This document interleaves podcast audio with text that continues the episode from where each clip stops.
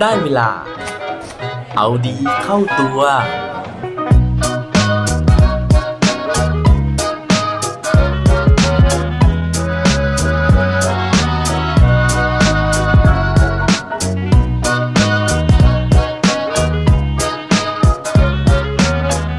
ตอนนี้คุณอิจฉาใครอยู่หรือเปล่าครับ สวัสดีครับ พบกับผมชัชวานแสงปรีดีกร และรายการเอาดีเข้าตัว รายการที่จะคอยมาหมั่นเติมวิตามินดีดด้วยเรื่องราวแล้วก็แรงบันดาลใจ เพื่อเพิ่มพลังและภูมิต้านทานในการใช้ชีวิตให้กับพวกเราในทุกๆวัน วันนี้อยากจะมาชวนคุยเรื่องของปัญหาโลกแตกนะฮะจริงๆ ไม่ใช่แค่โลกแตกอย่างเดียว แต่ว่าเป็นอกอีแป้นจะแตกด้วยนะครับเพราะมัน คับข้องใจอึดอัดเหลือเกินนะฮะเวลาที่มีปัญหานี้นะฮะซึ่งผมก็ยอมรับนะฮะว่าบางครั้งเนี่ยผมก็อดที่จะรู้สึกแบบนี้ไม่ได้ นั่นก็คือเรื่องของความรู้สึกอิจฉา หรือว่าการที่อดเอาตัวเราเนี่ยไปเปรียบเทียบกับคนอื่นไม่ได้ ซึ่งไม่แน่ใจนะครับว่ามีใครเนี่ยสังเกตตัวเองแบบผมหรือเปล่า ว่าเมื่อไหร่ก็ตามนะฮะที่เราไปอิจฉาคนอื่นนะครับเราจะรู้สึกเจ็บใจ เราจะรู้สึกเจ็บปวด ซึ่งวันนี้นะครับผมมีคำตอบมาให้ว่า อาการเจ็บปวดที่เกิดขึ้นเนี่ยมันเกิดขึ้นจากอะไร ถ้าพร้อมแล้วไปลองฟังกันดูครับ โดยเรื่องราวในวันนี้นะครับผมไปเอามาจากหนังสือเรื่องรู้มากไปทำไมรู้ใจก่อนดีกว่า ซึ่งเขียนโดยคุณคุณเข่าสินทุเสนนะครับเขาบอกเอาไว้นะฮะว่ามันมีการวิจัยโดยนักวิทยาศาสตร์ชาวญี่ปุ่นนะครับที่ชื่อว่าฮิเดฮิโกะทากาฮาชิ ได้ทำการวิจัยนะฮะแล้วก็ค้นพบว่าเอ๊ะทำไมนะครับเวลาที่เราไปอิจฉาคนอื่น เราถึงรู้สึกเจ็บปวดเขาบอกว่าเขามีการวิเคราะห์สมองนะฮะแล้วก็ค้นพบว่าเวลาที่เรารู้สึกอิจฉาครับสมองมันจะถูกกระตุ้น โดยที่ส่วนที่มันถูกกระตุ้นนะครับ ปรากฏว่ามันเป็นสมองส่วนเดียวกับเวลาที่เราได้รับอาการบาดเจ็บทางกายครับเช่นโดนมีดแทงนะฮะโดนอะไรมากระแทกนะฮะสมองส่วนเดียวกันเนี้ยนะครับมันก็จะได้รับการกระตุ้น นั่นทำให้เรารู้สึกเจ็บปวด เพราะฉะนั้นยิ่งเรามีความอิจฉารุนแรงมากเท่าไหร่ สมองส่วนนี้มันก็จะยิ่งถูกกระตุ้นมากขึ้นเท่านั้นนะครับ นั่นเลยเป็นสาเหตุว่า ยิ่งเราอิจฉาคนอื่นมากแค่ไหน ตัวเราเองก็จะยิ่งกลับเจ็บปวดหัวใจมากขึ้นเท่านั้น นอกจากนี้นะฮะเขาบอกว่าความร้ายกาจของความอิจฉาเนี่ยมันยังไม่หมดเพียงแค่นี้นะฮะเพราะว่านอกจากมันจะทำให้เราเจ็บปวดแล้ว มันยังเติบโตได้จากการกัดกินความเจ็บปวดของคนอื่นด้วย ฟังดูโหดร้ายไหมครับ แต่ว่ามันเป็นเรื่องจริงนะฮะเพราะว่าอันนี้เราลองสังเกตตัวเราเองดูก็ได้นะครับเขาบอกว่าเวลาที่เราเห็นคนที่ตกต่ำหรือว่าด้อยกว่าเราอะฮะเราจะรู้สึกมีความสุขใจ อันนี้ผมไม่ได้พูดเองนะฮะแต่ว่าเขาอ้างงานวิจัยของทากาฮาชิเนี่ยเหมือนกันนะครับว่าเขาให้ผู้เข้าร่วมการวิจัยอ่านเรื่องราวของคนที่กำลังประสบเคราะห์ร้าย เช่นคนที่กำลังเผชิญวิกฤตทางเศรษฐกิจนะฮะหรือว่าคนที่เจ็บป่วยจากอาการอาหารเป็นพิษนะครับปรากฏว่าสมองของผู้เข้าร่วมการวิจัยนะฮะแสดงการผลิตสารแห่งความสุข หรือว่าโดพามีนออกมา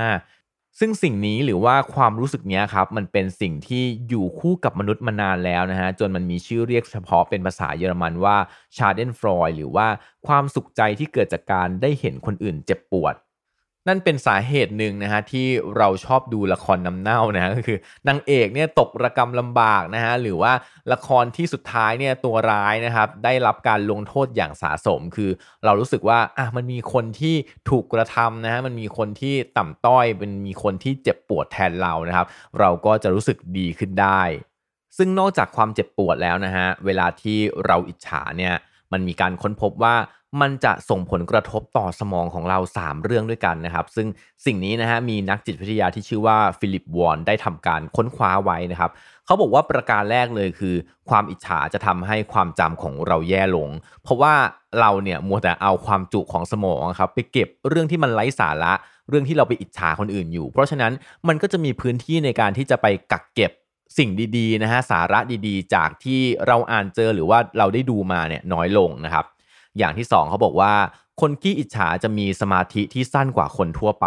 เพราะว่าเราจะไม่สามารถจดจ่อกับสิ่งที่กำลังทำอยู่ได้ เนื่องจากสมองของเรามันไปคิดถึงเรื่องที่อิจฉาคนอื่นอยู่ แล้วก็อย่างสุดท้ายนะฮะก็คือว่าความอิจฉาเนี่ยมันจะทำลายพลังในการควบคุมตัวเอง เพราะว่าเราเนี่ยจะสูญเสียพลังไปนะฮะเพราะว่าเราหมดจะต้องควบคุมตัวเอง ไม่ให้แสดงอาการอิจฉาออกมานะครับก็เป็นการสิ้นเปลืองพลังของสมองไปโดยใช่เหตุ ทีนี้เขาบอกว่า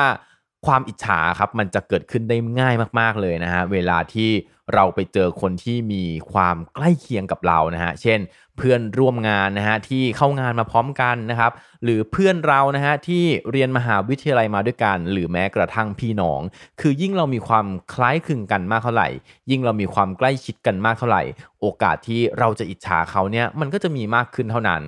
โดยที่ความอิจฉาครับมันจะส่งผลออกมาเป็น 2 เรื่องด้วยกัน เขาบอกว่ามันมีการอิจฉาที่ทำให้เกิดความมุ่งร้ายกับความอิจฉาที่ทำให้เกิดความมุ่งมั่นสองอย่างนี้นะฮะมันอิจฉาเหมือนกันแต่ว่าผลมันต่างกันเลยนะครับความอิจฉาที่มุ่งร้ายเนี่ยครับมันจะส่งผลให้เราเนี่ยอยากจะไปทำร้ายเขานะฮะอยากจะทำให้เขาเนี่ยแย่ลงนะฮะทำให้เขาตกต่ำลง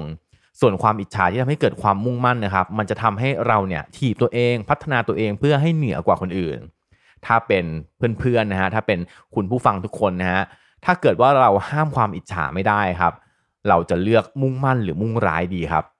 ผมว่าเราน่าจะมีคำตอบอยู่แล้วนะฮะว่าถ้าเกิดว่าเราห้ามตัวเองไม่ให้อิจฉาไม่ได้ครับ อย่างน้อยนะฮะเอาความอิจฉานั้นนะครับ มาเป็นแรงขับดันให้เราเนี่ยทำตัวให้ดีขึ้นโดยที่ไม่ไปทำร้ายคนอื่น น่าจะเป็นเรื่องที่ดีกว่า แต่ว่าเขาบอกว่าจริง ๆ แล้ววิธีในการที่จะแก้ความเจ็บปวดจากความอิจฉาครับที่ดีที่สุดเลย ก็คือการที่เราจะไม่รู้สึกอิจฉาเลย ซึ่งนี่ถือว่าเป็นเรื่องที่ยากมากนะฮะผมว่ามันเป็นเรื่องที่ยากแต่ว่าเขาก็มีการแนะนำวิธีเอาไว้นะครับ ซึ่งเขาบอกว่าวิธีในการที่เราจะทำให้ตัวเราเนี่ยไม่อิจฉาคนอื่นได้คือการที่ เราต้องมีมุทิตาจิตนะฮะอันนี้เป็นหลักธรรมทางศาสนาก็คือ เราต้องพยายามที่จะรู้สึกดีเวลาที่คนอื่นได้ดี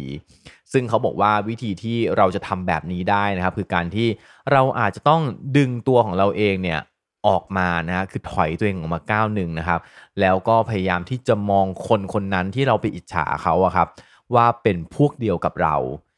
เช่นสมมุติว่าเขาเป็นเพื่อนร่วมงานนะฮะเราอาจจะต้องมองว่า การที่เขาทำงานเก่งนะครับ มันก็จะส่งผลให้บริษัทของเราเนี่ยมีผลประกอบการดี ซึ่งการที่ผลประกอบการดีนะฮะมันก็อาจจะทำให้เราเนี่ยได้ผลประโยชน์ไปด้วย หรือว่าถ้าเกิดว่าเขาเป็นคนในครอบครัวเดียวกับเรานะฮะเราก็อาจจะต้องพยายามที่จะรู้สึกว่าการที่เขาทำให้ครอบครัวของเราเนี่ยประสบความสำเร็จมีชื่อเสียงนะฮะเราในฐานะที่ใช้นามสกุลเดียวกับเขานะครับ ก็ย่อมที่จะต้องภาคภูมิใจกับนามสกุลนี้ไปด้วย หรือถ้าเกิดว่าเขามีสัญชาติเดียวกับเรานะฮะก็อาจจะทำให้เราเกิดความภาคภูมิใจได้ว่า โอ้โหดูสิคนไทยเนี่ยมันไปได้ไกลถึงขนาดนี้นะฮะเป็นเรื่องที่น่าดีใจจริงๆ เพราะว่าเวลาที่คนอื่นมองเรามาในฐานะที่เป็นคนไทย ก็จะมองมาด้วยมุมมองเดียวกัน เขาบอกว่าการที่เราฝึกปรับมุมมองแบบนี้นะฮะให้ความสุขของคนอื่นเนี่ยกลายเป็น สิ่งที่เป็นแรงบันดาลใจให้เรานะครับ มันจะทำให้จิตใจของเราเนี่ยสูงขึ้นพัฒนาขึ้นนะฮะแล้วเราก็จะไม่รู้สึกเจ็บปวดจากความอิจฉาอีกต่อไปครับ และปิดท้ายวันนี้ด้วยโคดดีโคดโดน เขาบอกไว้ว่า people who can stand to see the success of others will never experience their own คนที่ไม่สามารถอดทนที่จะเห็นความสำเร็จของคนอื่นได้ มักจะไม่มีวันได้สัมผัสความสำเร็จนั้นเป็นของตัวเองครับ อย่าลืมกลับมาเอาดีเข้าตัวกันได้ทุกวันจันทร์พุธศุกร์พร้อมกด subscribe ในทุกช่องทางที่คุณฟัง รวมถึงกดไลค์กดแชร์เพื่อแบ่งปันเรื่องราวดีๆ ให้กับเพื่อนๆของคุณผ่านทุกช่องทางโซเชียลมีเดีย